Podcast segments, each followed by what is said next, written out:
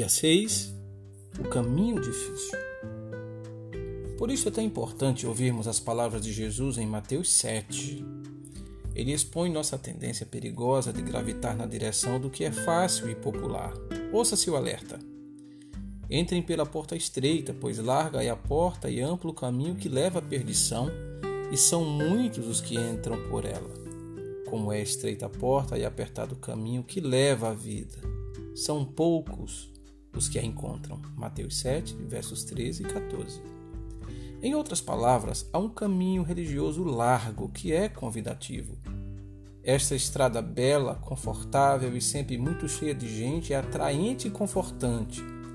Tudo o que se exige de você é que tome a decisão de aceitar a Cristo uma única vez e então não precisará se preocupar com seus mandamentos, seus padrões ou sua glória. Você então terá um passaporte para o céu e seu pecado, esteja ele manifestado em justificação própria ou autoindulgência, será tolerado ao longo do caminho. Mas acredite, esse não é o caminho de Jesus. Ele nos chama para um caminho apertado, e a palavra estreita usada por Jesus está associada a dor, pressão, tribulação e perseguição em outras partes da Bíblia. O caminho de Jesus é difícil de seguir e odiado por muitos. Apenas alguns capítulos depois dessas palavras em Mateus 7, Jesus disse a seus discípulos que eles sofreriam agressões físicas, traições, maus tratos, isolamento e morte por seguirem o Mestre. Veja o que diz Mateus 10, os versos 17 a 22. Tenham cuidado, pois os homens os entregarão aos tribunais e os açoitarão nas sinagogas deles. Por minha causa, vocês serão levados à presença de governadores e reis. O irmão entregará à morte o seu irmão e o pai o seu filho. Todos odiarão vocês por minha causa. Em outra ocasião, logo após Jesus ter elogiado Pedro por sua confissão de fé nele como Cristo, Filho do Deus vivo, Jesus o repreende por não entender a magnitude do que isso significa. Como muitas pessoas hoje em dia, Pedro queria um Cristo sem cruz e um Salvador sem sofrimento. Jesus então olhou para Pedro e os outros discípulos e disse: Se alguém quiser acompanhar-me, negue-se a si mesmo, tome a sua cruz e siga-me. Pois quem quiser salvar a sua vida perderá, mas quem perder a vida por minha causa a encontrará. Mateus 16, versos 24 e 25. Pouco antes de ir para a cruz, Jesus disse a seus discípulos: Eles os entregarão para serem perseguidos e condenados à morte, vocês serão odiados por todas as nações por minha causa. Mateus 24, verso 9. Em cada uma destas passagens do Evangelho de Mateus, o convite para morrer é claro. O caminho que leva ao céu é arriscado, solitário e custoso neste mundo. Poucos estão dispostos a pagar o preço. Seguir a Jesus implica em perder sua vida e encontrar nova vida nele.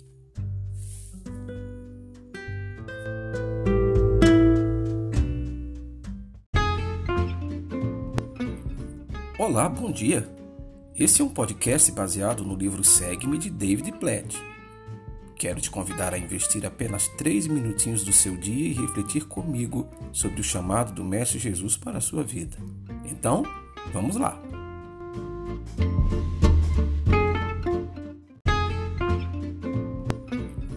Olá, bom dia. Esse é um podcast baseado no livro Segue-me de David Platt. Quero te convidar a investir apenas três minutinhos do seu dia e refletir comigo sobre o chamado do Mestre Jesus para a sua vida. Então, vamos lá!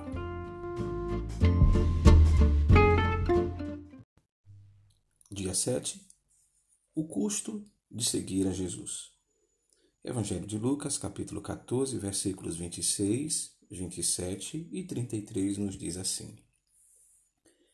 Se alguém vem a mim e ama o seu pai, sua mãe, sua mulher, seus filhos, seus irmãos e irmãs, e até a sua própria vida mais do que a mim, não pode ser meu discípulo. E aquele que não carrega sua cruz e não me segue, não pode ser meu discípulo. Da mesma forma, qualquer de vocês que não renunciar a tudo que possui, não pode ser meu discípulo. Para todas as outras pessoas deste mundo, estas palavras parecem loucura, mas para os cristãos elas são vida. Para os poucos que escolhem abandonar sua própria vida em busca da vontade de Deus e depositam sua confiança nele, a única coisa que faz sentido é seguir a Jesus aonde quer que ele os guie, custe o que custar. Mas e o ato de crer? Diante desta ênfase no preço de seguir a Jesus, você pode se perguntar sobre passagens bíblicas nas quais parece que a salvação envolve simplesmente crer. Jesus disse a Nicodemos em João 3,16: Deus amou tanto o mundo que deu o seu Filho unigênito para que todo aquele que nele crer não pereça, mas tenha vida eterna. Paulo e Silas fala ao carcereiro de Filipos em Atos 16:31. Creia no Senhor Jesus Cristo e serão salvos você e os de sua casa. De acordo com a carta aos Romanos, no capítulo 10, verso 9, o apóstolo Paulo também diz: Se você confessar com a sua boca que Jesus é o Senhor e crer em seu coração que Deus o ressuscitou dentre os mortos, será salvo. Com base nessas passagens, pode-se concluir que se tornar ou ser um cristão envolve apenas crer em Jesus. Isto é absolutamente verdadeiro, mas precisamos considerar o contexto a fim de entender o que a Bíblia quer dizer com crer. Quando Jesus convida Nicodemos a crer nele, está convidando-o a nascer de novo, o que significa começar uma vida completamente nova e dedicada a servi-lo. Da mesma forma, quando o carcereiro de Filipos crê em Cristo, sabe que está se unindo a uma comunidade de cristãos que são espancados, flagelados e aprisionados por sua fé.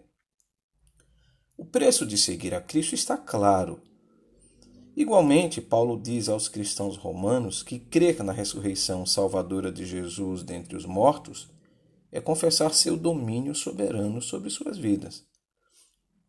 Em cada um desses versículos e muitos outros como esses, a crença em Jesus para a salvação envolve muito mais que mero consentimento intelectual. Afinal, a palavra diz em Tiago capítulo 2, verso 19, que até os demônios creem que Jesus é o Filho de Deus crucificado e ressurreto. Tal crença claramente não salva. No entanto, esta crença muito comum no mundo hoje em dia. Quase todos os viciados que se encontram nas ruas dizem que creem em Jesus uma grande quantidade de pessoas que circulam pelo mundo, incluindo hindus, animistas e muçulmanos, professam algum nível de crença em Cristo. Até diversos frequentadores de igreja, que às vezes indiferentes e amantes do mundo, também professam essa crença em Cristo. Todos podemos professar publicamente uma crença que não possuímos interiormente, mesmo na igreja. Ouça os gritos dos condenados em Mateus 7 enquanto clamam: Senhor, Senhor! E Jesus responde: Nem todo aquele que me diz Senhor, Senhor entrará no reino dos céus, mas apenas aquele que faz a vontade de meu Pai que está nos céus. Mateus 7, 21. Claramente, pessoas que afirmam crer em Jesus não têm garantia de eternidade no céu. Pelo contrário, Apenas aqueles que obedecem a Jesus entrarão em seu reino. É crer, mas é uma fé que leva à obediência. É a crença que produz frutos visíveis de um novo nascimento. No momento em que você ouve o que eu acabo de dizer, você poderá se animar até e me perguntar: Espere aí, você acabou de dizer que nossa salvação envolve obras? Respondendo a essa pergunta, quero deixar claro: não é isto que eu estou afirmando. Isso é o que Jesus está afirmando. Agora, precisamos tomar muito cuidado neste ponto, pois poderíamos começar a distorcer o Evangelho e transformá-lo em algo que não é. Jesus não está dizendo que nossas obras são a base para a salvação. A graça de Deus, sim, é o único fundamento de nossa salvação. Uma verdade que nós podemos nos aferrar. Mas em nosso ímpeto de defender a graça, não podemos negligenciar o óbvio no que Jesus está dizendo aqui e também em muitas outras situações. Somente os obedientes às palavras de Cristo entrarão em seu reino. Percebe que não basta crer? Se nossas vidas não refletem o fruto produzido quando se segue Jesus, então é tolice pensar que realmente somos seguidores de Cristo antes de qualquer coisa. Se dizemos crer em Cristo e vivemos uma vida em desobediência a Deus, é muito claro que esta crença e que esta fé não salva, nunca salvou e nunca salvará ninguém. Este é um teste que eu estou fazendo para juntar os áudios com a introdução do devocional.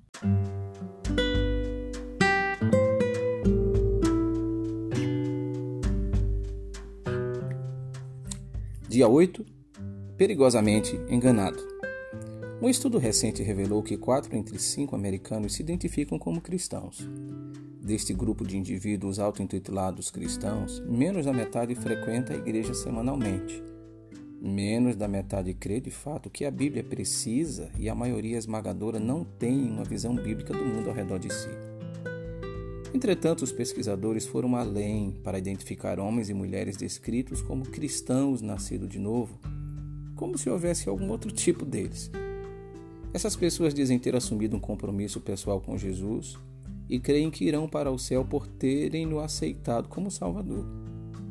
De acordo com a pesquisa, quase metade dos americanos é de cristãos nascidos de novo, entre aspas, óbvio. Mas dentro desse grupo de cristãos nascidos de novo, os pesquisadores descobriram que sua crença e seu estilo de vida são praticamente indistinguíveis daqueles observados no resto do mundo. Muitos destes cristãos nascidos de novo creem que suas ações podem lhes garantir um lugar no céu. Outros pensam que cristãos e muçulmanos adoram o mesmo Deus. Alguns acreditam que Jesus pecou enquanto esteve na terra, e um grupo crescente de cristãos nascidos de novo descrevem-se como ligeiramente comprometidos com Jesus. Muitas pessoas usaram esses dados para concluir que os cristãos realmente não são tão diferentes do resto do mundo. Mas não penso que esta interpretação da pesquisa seja correta. Acredito que o que fica extremamente claro a partir destas estatísticas é a grande quantidade de pessoas no mundo que pensa ser cristã, mas não é. Há muita gente que pensa ter nascido de novo, mas está perigosamente enganada. Imagine que eu e você combinamos um almoço em um restaurante e você chega primeiro. Você espera, passam-se 30 minutos e eu ainda não cheguei. Quando eu finalmente apareço, completamente ofegante, eu lhe digo: desculpe-me pelo atraso. O pneu do meu carro furou no caminho e eu parei no acostamento para trocá-lo e enquanto trocava o pneu, sem querer, entrei na pista e de repente um caminhão que passava a 100 km por hora me atingiu de frente. Me machuquei, mas me levantei, terminei de colocar o step e dirigi até aqui. E eis que eu estou aqui. Se eu contasse essa história, você saberia que eu estaria mentindo descaradamente ou estaria completamente iludido. Por quê? Porque se alguém é atingido por um caminhão a 100 por hora, essa pessoa terá uma aparência bem diferente da que tinha antes. Com base nisto, sinto-me em terreno bastante seguro para dizer que quando alguém realmente se encontra face a face com Jesus, o Deus do universo em pessoa, e Jesus toca seu coração profundamente, salva sua alma das garras do pecado e transforma sua vida para segui-lo essa pessoa ficará diferente, muito diferente. Pessoas que se dizem cristãs e têm vidas que não são diferentes das do resto do mundo, claramente não são cristãs. Tal ilusão não é evidente apenas nos Estados Unidos, é predominante no mundo todo. Em minhas orações recentes em vários países do mundo, me deparei com a Jamaica, um país que supostamente é 100% cristão. O guia de oração que uso trazia estas informações sobre a Jamaica. O país tem o maior número de igrejas por metro quadrado no mundo, mas a maioria dos auto-intitulados cristãos na Jamaica sequer frequenta a igreja ou tem uma vida cristã.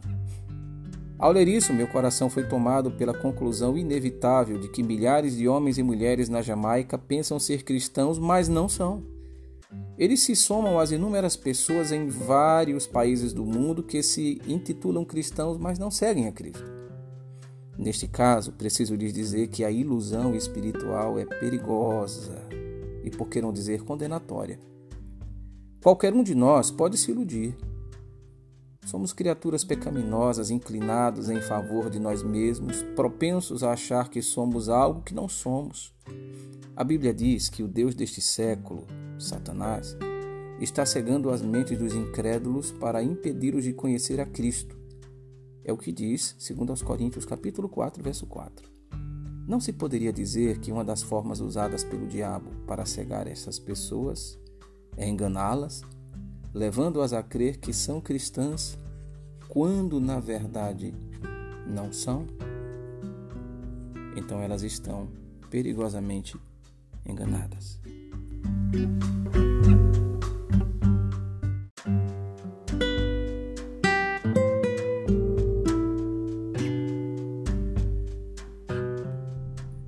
Dia 9 O significado do arrependimento. A pergunta então é: como uma pessoa se torna um verdadeiro seguidor de Jesus? A primeira palavra proferida pela boca de Jesus em seu ministério no Novo Testamento é clara: arrependam-se. É só você verificar em Mateus 4,17. Esta é a mesma palavra proclamada por João Batista em preparação para a vinda de Jesus registrado no Evangelho de Mateus, no capítulo 3, verso 2. Essa palavra também é o fundamento do primeiro sermão cristão no livro de Atos. Depois que Pedro proclama as boas novas da morte de Cristo pelo pecado, a multidão lhe pergunta: O que devemos fazer? Então Pedro decididamente não pede que fechem os olhos, repitam uma oração ou levantem as mãos. Em vez disso, Pedro os encara com determinação e diz: Arrependam-se Veja isto em Atos capítulo 2, versos 37 e 38. Arrependimento é um termo bíblico rico que significa transformação elementar da mente, coração e vida de alguém. Quando alguém se arrepende, deixa de andar em direção para correr no sentido oposto. Daquele ponto em diante, aquela pessoa pensa, crê, sente, ama e vive de forma diferente. Quando Jesus disse arrependam-se, Estava falando com pessoas que se rebelaram contra Deus em seu pecado e apoiavam-se em si mesmas para a salvação. A plateia de Jesus, predominantemente composta por judeus, acreditava que sua herança familiar, sua posição social, o conhecimento de regras específicas e a obediência a certas regras eram suficientes para justificá-los perante Deus. Portanto, o chamado de Jesus ao arrependimento foi uma convocação à renúncia do pecado e de toda autodependência para a salvação. Somente abandonando o pecado e a si mesmos poderiam os ouvintes de Jesus ser salvos. Igualmente, quando Pedro disse: Arrependam-se, estava falando com uma multidão que pouco tempo antes havia crucificado Jesus. Em seu pecado, aquelas pessoas mataram o Filho de Deus e estavam então sob o juízo dele.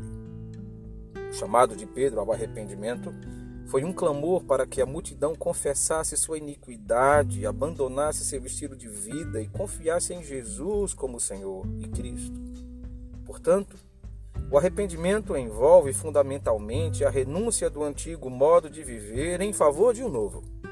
Deus diz a seu povo no Antigo Testamento, registrado em Ezequiel capítulo 14, verso 6: Arrependa-se, desvie-se dos seus ídolos e renuncie a todas as práticas detestáveis.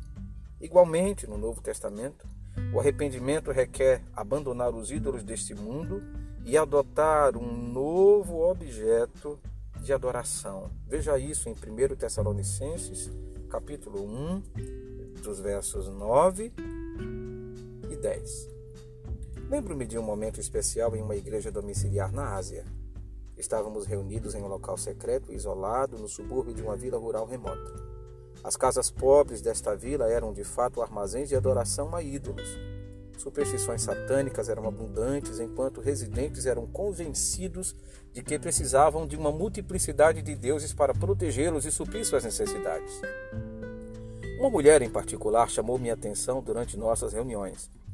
Ela ouvia avidamente tudo que eu compartilhava da palavra de Deus e era evidente que o Senhor a estava atraindo para si. No fim do dia, ela expressou o desejo de seguir a Jesus. Ficamos entusiasmados. No dia seguinte, esta nova irmã em Cristo voltou e me chamou para um canto junto com o pastor da igreja. Ela nos disse que sua casa estava cheia de falsos deuses que ela havia adorado a vida inteira e dos quais queria se livrar. O outro pastor e eu acompanhamos até a sua casa e ficamos chocados com o que vimos. Dentro da casa de dois cômodos, pequena e escura, as paredes eram cobertas de cartazes pretos e vermelhos e falsos deuses. Por toda parte, estatuetas de barro e de madeira com aparência demoníaca forravam o chão e as mesas. Em um dos quartos, uma imagem enorme estava presa à parede, com sua face sinistra olhando direto para nós. Imediatamente começamos a retirar os cartazes e recolher os ídolos, orando em voz alta por aquela mulher e pedindo as bênçãos de Deus sobre seu lar. Levamos todos os ídolos para casa onde estávamos nos reunindo e fizemos uma fogueira do lado de fora. Naquele dia, começamos nossa meditação na palavra de Deus em meio ao cheiro de deuses em chamas. Esta é uma ilustração do que acontece na vida de todos os que se arrependem do seu pecado, renunciam a si mesmos e correm para Cristo com fé, queimando os ídolos deste mundo que no passado adoramos. Afastamos-nos deles para confiar em Jesus como o único que reconhecemos ser exclusivamente digno de nossa adoração. E é isso que significa arrependimento.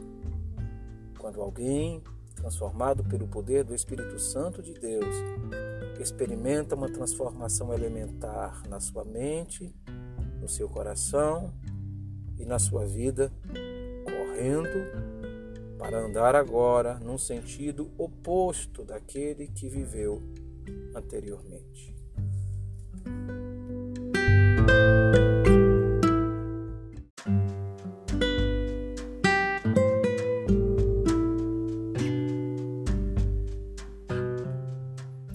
Dia 10 Uma outra terrível forma de idolatria.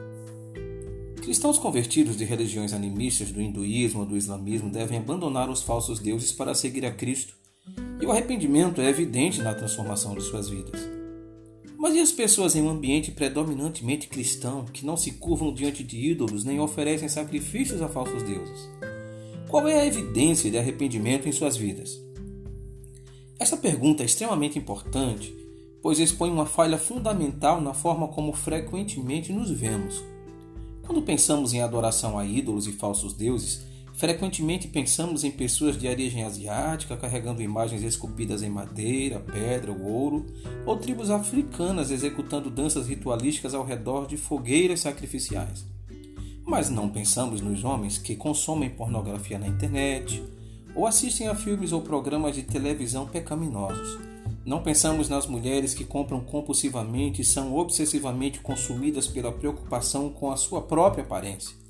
Não consideramos homens e mulheres no Ocidente constantemente seduzidos pelo dinheiro e cegamente mergulhados no materialismo. Nem sequer pensamos em nossos esforços para subir a escada corporativa no trabalho, em nossa adoração incessante aos esportes, em nossa irritação quando as coisas não funcionam da forma como queremos ou nossas preocupações de que as coisas não sairão do nosso jeito, nossas compulsões alimentares, nossos excessos e todos os outros tipos de indulgências mundanas. Talvez o mais perigoso de tudo seja o fato de negligenciarmos a autorrealização espiritual e a autocorreção religiosa que impedem muito de nós de conhecermos nossa necessidade de Cristo. Não conseguimos entender que um cristão do outro lado do mundo creia que um Deus de madeira possa salvá-lo, mas não enxergamos problemas em acreditar que religião, dinheiro, posses, comida, fama, sexo, esportes, status social e sucesso podem nos satisfazer. Pensamos realmente que temos menos ídolos para abandonar em nosso arrependimento? Arrependimento é necessário para qualquer cristão em qualquer cultura.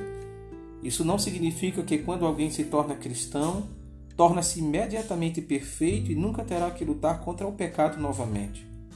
Mas significa que quando nos tornamos seguidores de Jesus, rompemos conscientemente com a antiga maneira de viver e fazemos uma virada decisiva para um novo estilo de vida. Morremos para nosso pecado e para nós mesmos, nosso egocentrismo, nosso autoconsumo, nossa autojustificação, nossa autocomplacência, nosso esforço próprio e nossa autoexaltação. Nas palavras de Paulo escrevendo aos Gálatas, no capítulo 2, verso 20, que diz: Já não sou eu quem vive, mas Cristo vive em mim. A partir do momento em que Cristo passa a viver em nós, tudo começa a mudar. Nossa mente muda. Pela primeira vez percebemos quem Deus é e o que Jesus fez e quanto precisamos dele. Nossos desejos mudam.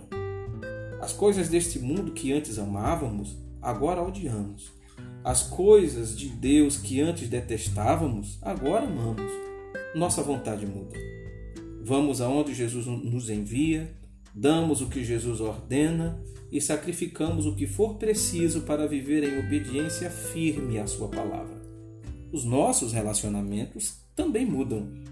Oferecemos nossas vidas ao amor uns pelos outros, na igreja ou em qualquer outro lugar, pois juntos espalhamos o Evangelho ao mundo e o amor é sacrificial, ao mesmo tempo em que é altruísta. Acima de tudo, nossa razão de viver também muda.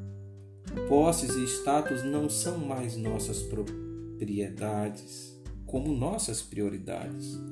Conforto e estabilidade não são mais nossas preocupações. Segurança não é mais nosso objetivo, porque o ego não é mais nosso Deus. Agora queremos a glória de Deus mais do que nossa própria vida. Quanto mais o glorificamos, mais desfrutamos dele e mais reconhecemos que é isto que significa ser biblicamente um cristão.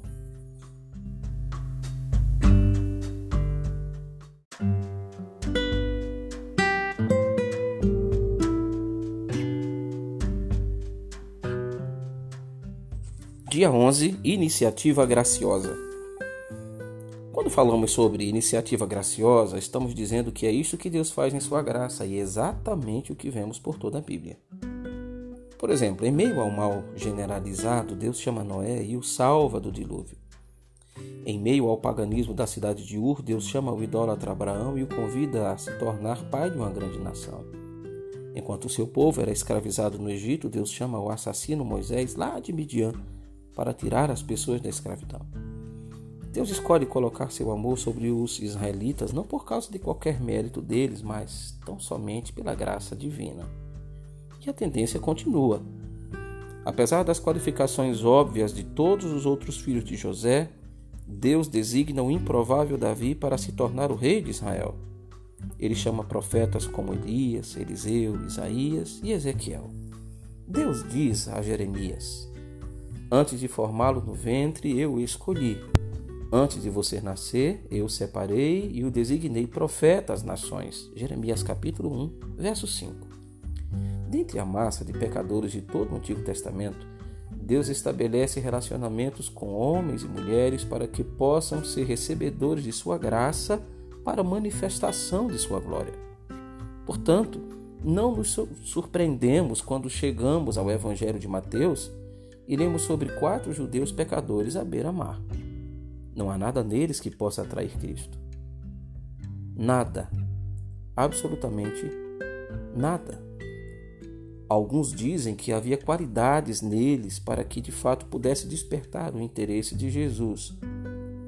Mas não é bem assim que a gente percebe quando lê as Escrituras. Essa conjectura ignora todo o sentido da história. Jesus não chama esses discípulos pelo que são, mas apesar do que são. Eles não têm muitas qualidades a seu favor. Pedro, André, Tiago e João são galileus da classe mais baixa, rurais e incultos. Provavelmente não muito respeitados, eles dificilmente fariam parte da elite cultural. Além disso, sua ignorância extrema, seu jeito limitado de pensar e agir, o preconceito judeu e o orgulho competitivo fazia desses homens os menos espiritualmente qualificados para a tarefa a qual Jesus os chamou. Mas esta é a questão. Estes homens decididamente não têm atrativos que justifiquem a procura de Jesus, no entanto, Jesus vai até eles. Contudo, ele os busca. Ele vai na direção deles enquanto trabalham e os convida a segui-lo. Mais tarde, ele lhe diz: Não foram vocês que me escolheram, mas eu os escolhi, para que vocês saiam e deem frutos, fruto que permaneça, a fim de que o Pai lhes conceda o que pedirem em meu nome. João, capítulo 15, verso 16. Aqueles homens se tornaram discípulos de Jesus apenas graças à iniciativa e ao convite, não deles, mas de Cristo. A mesma história compartilhada por cada homem e cada mulher que segue a Jesus desde aquele dia descrito em Mateus 4. Ninguém jamais foi salvo de seus pecados por ter buscado a Jesus. Qualquer pessoa salva de seus pecados sabe que Jesus a buscou e sua vida nunca mais foi a mesma desde então.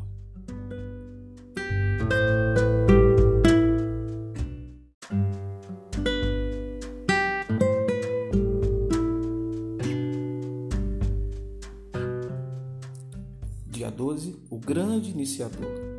Evangelho de Mateus, capítulo 4, verso 19, nos diz assim: Sigam-me, e eu os farei pescadores de homens.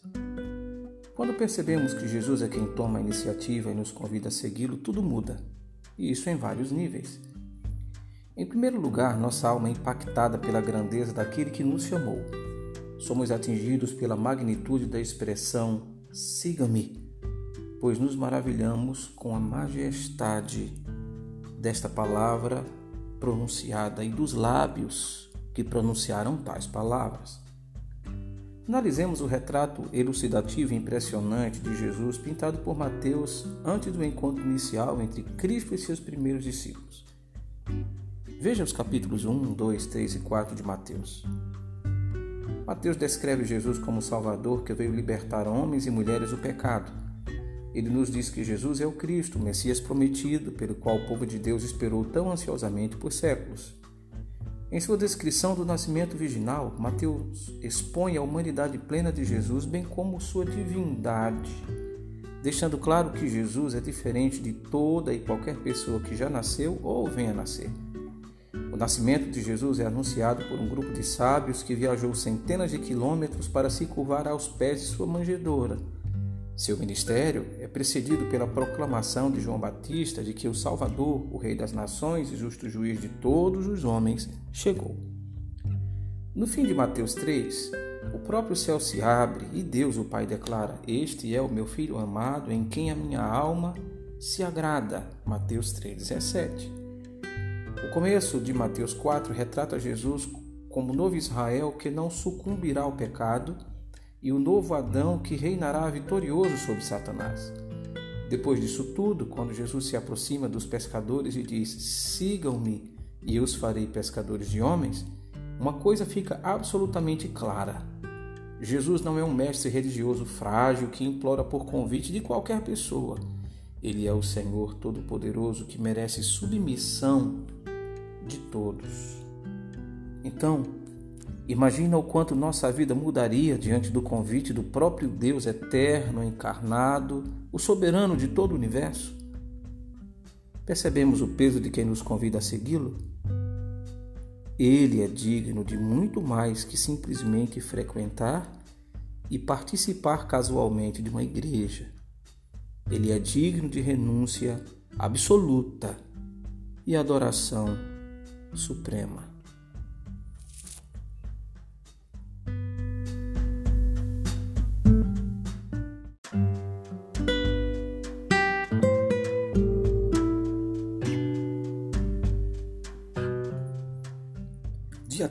Rei à porta.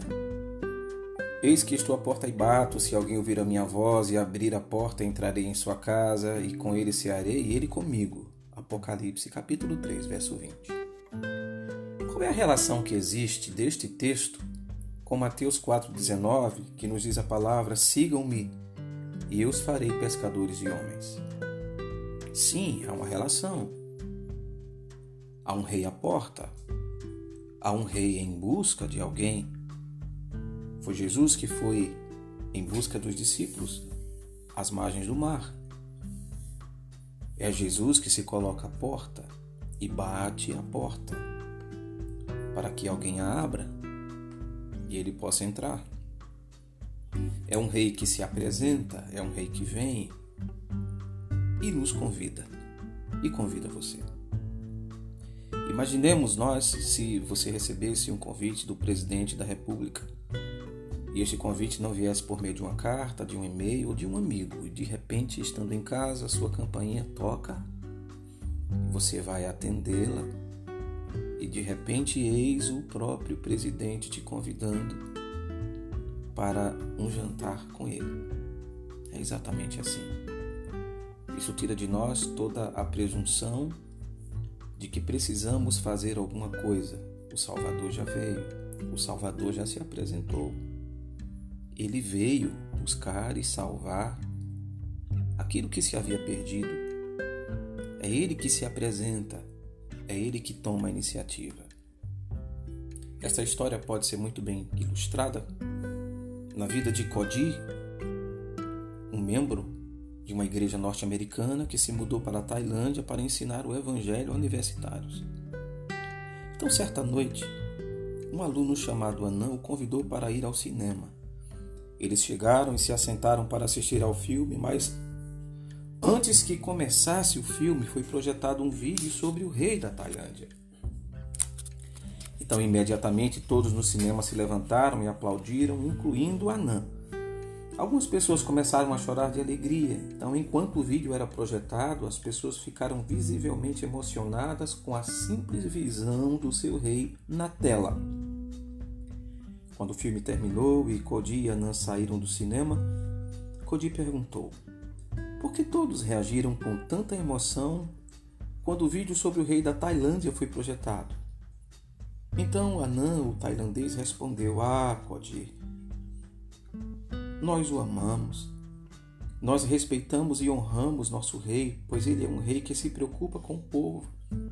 Ele frequentemente sai de seu palácio e vai aos vilarejos e às comunidades tailandesas para estar perto do povo, para conhecê-lo e se identificar com ele. Sabemos que nosso rei ama o povo tailandês e nós o amamos, respondeu o Anã, o tailandês. Ao ouvir aquilo, Cody percebeu que esta descrição servia para preparar o terreno para que pudesse compartilhar a história de um rei muito maior. Então, nos dias seguintes, Cody falou a Anã sobre como Deus, o Rei do Universo, nos ama de tal maneira que veio até nós na pessoa de Jesus.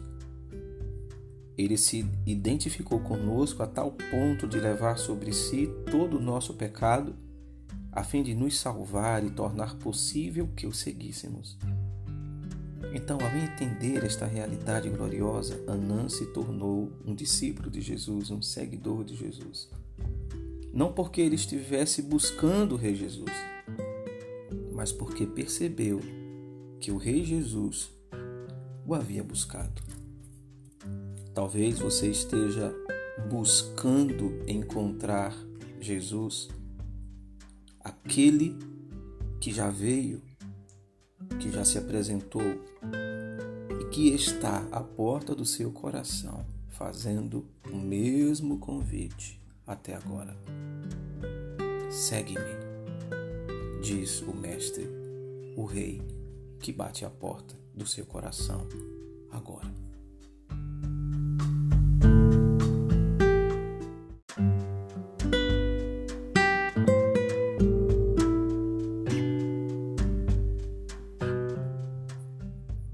15, a questão culminante da Bíblia.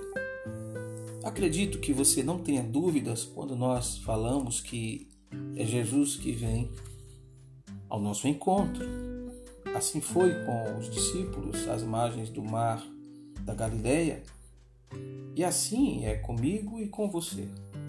De fato, Jesus veio até nós na forma de homem a fim de suprir nossas necessidades.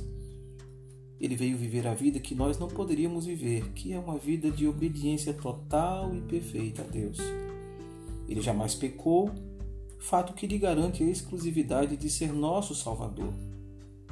Jesus veio viver a vida que nós não podíamos viver, que é uma vida de santidade e veio morrer a morte que nós merecemos ter, a morte que todo pecador deve ter. Já vimos que até mesmo um único pecado perante um Deus eterno e infinitamente santo garante a punição eterna.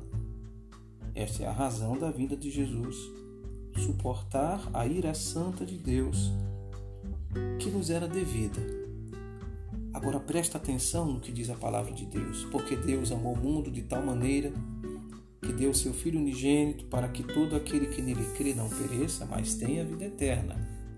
Evangelho de João, capítulo 3, verso 16.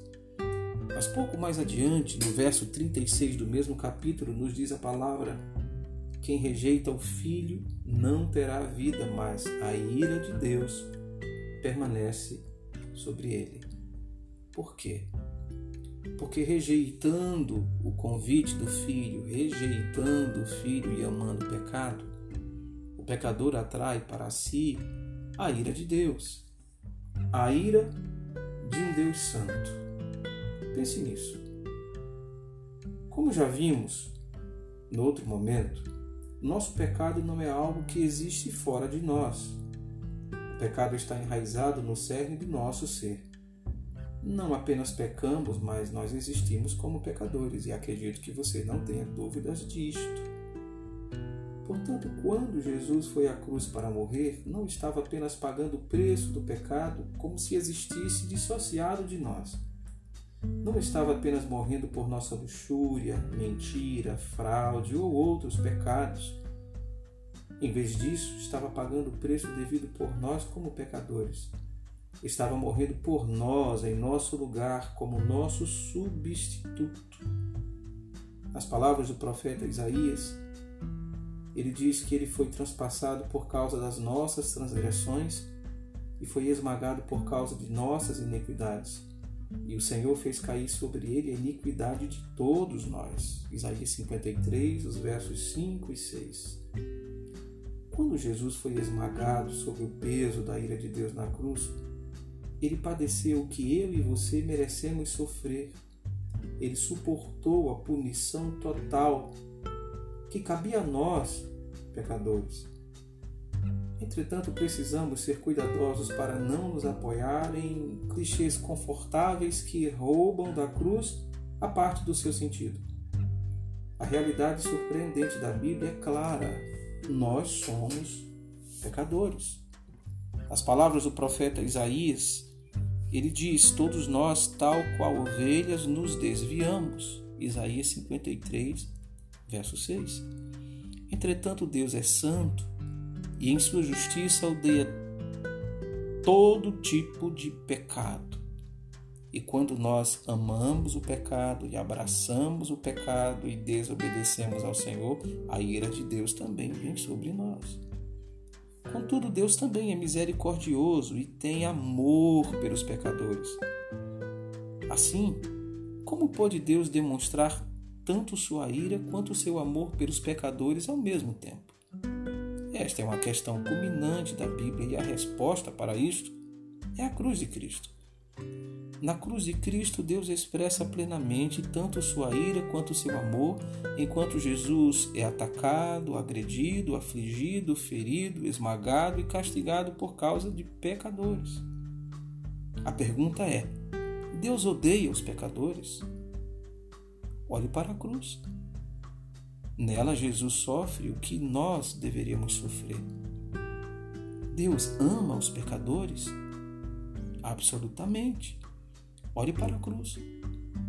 Nela, Jesus nos salva de tudo que nos seria imputado. Às vezes, eu pergunto às pessoas: como você sabe que é um cristão? Ou como você sabe que está salvo de seus pecados? As respostas mais comuns que escutamos são estas: porque eu decidi confiar em Jesus, ou porque pedi a Jesus que me salvasse há muitos anos atrás, ou alguns dizem porque pedi a Jesus que me salvasse, outros dizem porque entreguei minha vida a Jesus. Note como cada uma dessas respostas começa com as palavras porque eu, porque eu, porque eu.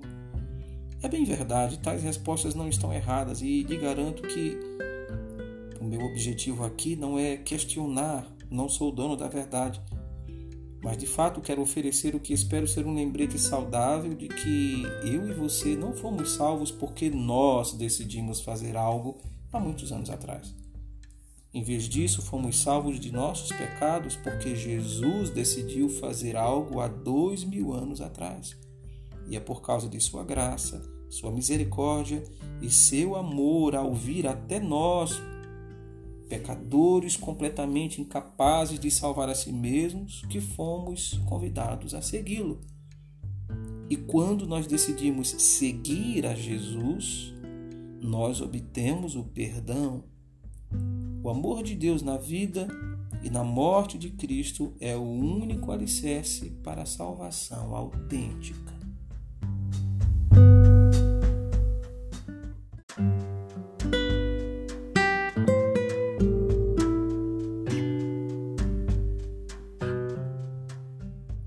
14 O Deus que busca. Você já ousou pensar que Deus sonhou com você, planejou você antes do seu nascimento? Pois é, é o que nos diz a palavra de Deus. No texto de Efésios, capítulo 1, versos 3 a 6, o apóstolo Paulo, inspirado pelo Espírito Santo, diz: O Deus e Pai de nosso Senhor Jesus Cristo nos escolheu nele antes da criação do mundo, para sermos santos e irrepreensíveis em Sua presença em amor, nos predestinou para sermos adotados como filhos por meio de Jesus Cristo, conforme o bom propósito da Sua vontade, para o louvor da Sua gloriosa graça, a qual nos deu gratuitamente no amado. Essas palavras suscitam admiração e espanto, não é?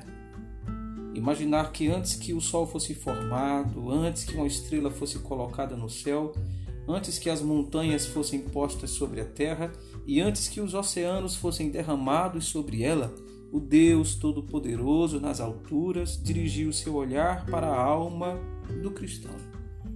Tal verdade é ao mesmo tempo extraordinária e estonteante. Ele não apenas planejou amar seus filhos, mas buscou-os com o seu amor muito além de nossa rebelião pecaminosa e nossa resistência egoísta, em Cristo, Deus busca seu povo. Como um pastor que deixa as 99 ovelhas a fim de procurar a centésima que está perdida, Deus vai em busca de seu povo. Dê uma olhadinha no Evangelho de Lucas, no capítulo 15, os versos de 1 a 7. Essa imagem ganha significado quando conversamos com os beduínos que moram no norte da África. Esta é, é uma atitude comum para eles: sair em busca da ovelha perdida, da ovelha que se perdeu. Certa vez, um beduíno contando sobre isto disse que após encontrar esta ovelha perdida, ele chamava a aldeia toda para celebrar. Dizia ele que estava se sentindo feliz porque todas as suas ovelhas eram valiosas. E se ele perdesse uma sequer, ficaria enlouquecido tentando encontrá-la a ponto de não conseguir dormir até achar a ovelha perdida. E pensando em quando a encontrasse, faria uma festa, convidaria os seus amigos e faria um grande banquete celebrando o encontro da ovelha perdida. Esta história é um retrato do amor de Deus por nós. Deus nos criou e somos preciosos para Ele, e apesar de termos nos afastado dele, Ele vem nos procurar. Para muitas pessoas pode parecer uma loucura absoluta, mas Deus enviou seu Filho para morrer na cruz por nosso pecado, de forma a nos salvar. Quero que saibam que, da mesma maneira como vocês andam distâncias enormes à procura de algo precioso que foi perdido, Deus também procura seus filhos em lugares longínquos até encontrá-los. E eis aqui o mistério da misericórdia de Deus. O Deus que busca pecadores. O Deus que vai ao encontro de pecadores. Para quê? Para que estes possam segui-lo e, seguindo-o, recebam salvação gratuita.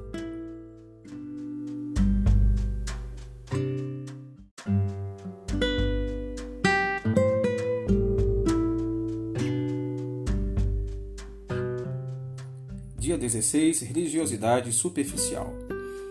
O cristianismo é completamente diferente de qualquer outra religião no mundo. Isto você pode perceber comparando-a com as outras religiões. Vamos citar como exemplo o hinduísmo. Se você for à Índia e observar o movimento que se faz às margens do rio Ganges, perceberá isto. Os hindus consideram-no uma massa de água sagrada e todo ano milhares de pessoas viajam até ele para se banhar, ficar às margens e realizar ritos cerimoniais. De acordo com as tradições védicas, que é a base da crença e da prática hinduísta, os hindus creem que o rio é a fonte de purificação espiritual e, portanto, lavam-se nele a fim de limparem seus pecados. Acreditam também que o rio é uma passagem da morte para a vida, portanto, cremam em sua base seus entes queridos mortos e nele lançam suas cinzas, garantindo salvação instantânea. Alguns até nem sequer queimam o corpo dos seus entes queridos, simplesmente os lançam no rio. Quando saem do Ganges, homens e mulheres levam consigo pequenas quantidades de água para usá-las em rituais quando voltarem às vilas ou cidades onde vivem. O hinduísmo determina uma variedade de rituais para inúmeros deuses diferentes, e os hindus acreditam que o caminho para a remissão de pecados e libertação do ciclo de vida e morte está nas homenagens ao Ganges, ou mais especificamente, à deusa Ganga representada pelo rio. É interessante observar isto e perceber que é exatamente neste ponto que o cristianismo se diferencia. Quando Jesus entrou em cena na história da humanidade e começou a convocar seguidores, tudo que a humanidade precisava era de mais uma religião. Religiões haviam aos montes, mas quando o Senhor começou a convocar seguidores, ele não disse sigam certas regras, Observem instruções específicas, cumpram deveres rituais, sigam por um caminho específico. Pelo contrário, em vez disso, ele disse: sigam-me. Certas palavras ditas por Jesus deixa muito claro para qualquer curioso ou estudioso da Bíblia de que o Senhor Jesus não veio fundar mais uma religião. Com estas duas simples palavras, sigam-me, Jesus deixou claro que seu propósito principal não era instruir seus discípulos em uma religião prescrita, mas convidá-los a um relacionamento pessoal com Deus. Ele não disse sigam este caminho e encontrarão verdade e vida. Em vez disso, ele falou: Eu sou o caminho, a verdade e a vida. Evangelho de João, capítulo 14, verso 6. A convocação de Jesus foi: Venham a mim, encontrem em mim descanso para as vossas almas, achem em mim alegria para seu coração. Através de mim, disse o Senhor Jesus, encontrem sentido para a vida. Esse chamado espantoso e absolutamente revolucionário é a essência do que significa ser discípulos de Jesus. Não somos chamados a simplesmente crer em certos fatos ou observar determinadas práticas, mas fundamentalmente a nos agarrar à pessoa de Cristo como a própria vida. Mas infelizmente nós não entendemos isto. De várias formas e em várias circunstâncias, relegamos o cristianismo a apenas mais uma opção no cardápio das religiões mundiais. Lenta e sutilmente deixamos o cristianismo se reduzir a mais um conjunto de ordens, regras, práticas e princípios a serem observados. Por exemplo, a massa enorme de cristãos que existe espalhado no mundo se auto-intitula cristão muito mais por conta do sistema religioso, estão muito mais preocupados em pertencer a uma grande religião ou a mais uma religião do que a se auto-intitularem discípulos de Jesus. Por exemplo, você que me ouve provavelmente diga assim: Eu sou cristão. Mas que diferença isso vai fazer na sua vida e na vida de outras pessoas se você apenas afirma que pertence a uma grande religião chamada cristianismo? Isso não faz diferença. Por quê? Porque as outras religiões, todas elas, têm as suas regras. Todas elas têm os seus códigos de conduta. Todas elas têm as suas práticas e princípios a serem observados. Quer um exemplo? Os hindus se banham no rio Ganges. Os cristãos são batizados na igreja. Os muçulmanos adoram as sextas-feiras, dedicam aquele dia a adorar Alá. Os cristãos vão ao culto num determinado dia da semana, ou vão a um ajuntamento, a um culto, a uma missa ou alguma coisa, uma outra reunião que eles deem um nome qualquer. Os budistas recitam mantras. Os cristãos cantam canções. Os sikhs leem seu livro sagrado e compartilham com os necessitados. Mas você que se diz cristão, também você lê a Bíblia e você insiste também em fazer doações aos pobres. Não me entenda mal. Definitiva, definitivamente não estou dizendo que não devemos ser batizados, cantar hinos, canções, ler a Bíblia ou até ajudar os pobres. O que eu estou dizendo é que se não tivermos cuidado, qualquer um de nós pode fazer todas estas coisas completamente distantes de Jesus, como fazem os adeptos de outras religiões. Ser religioso é o que há de mais fácil. Ser discípulo, ah, isso é outra história.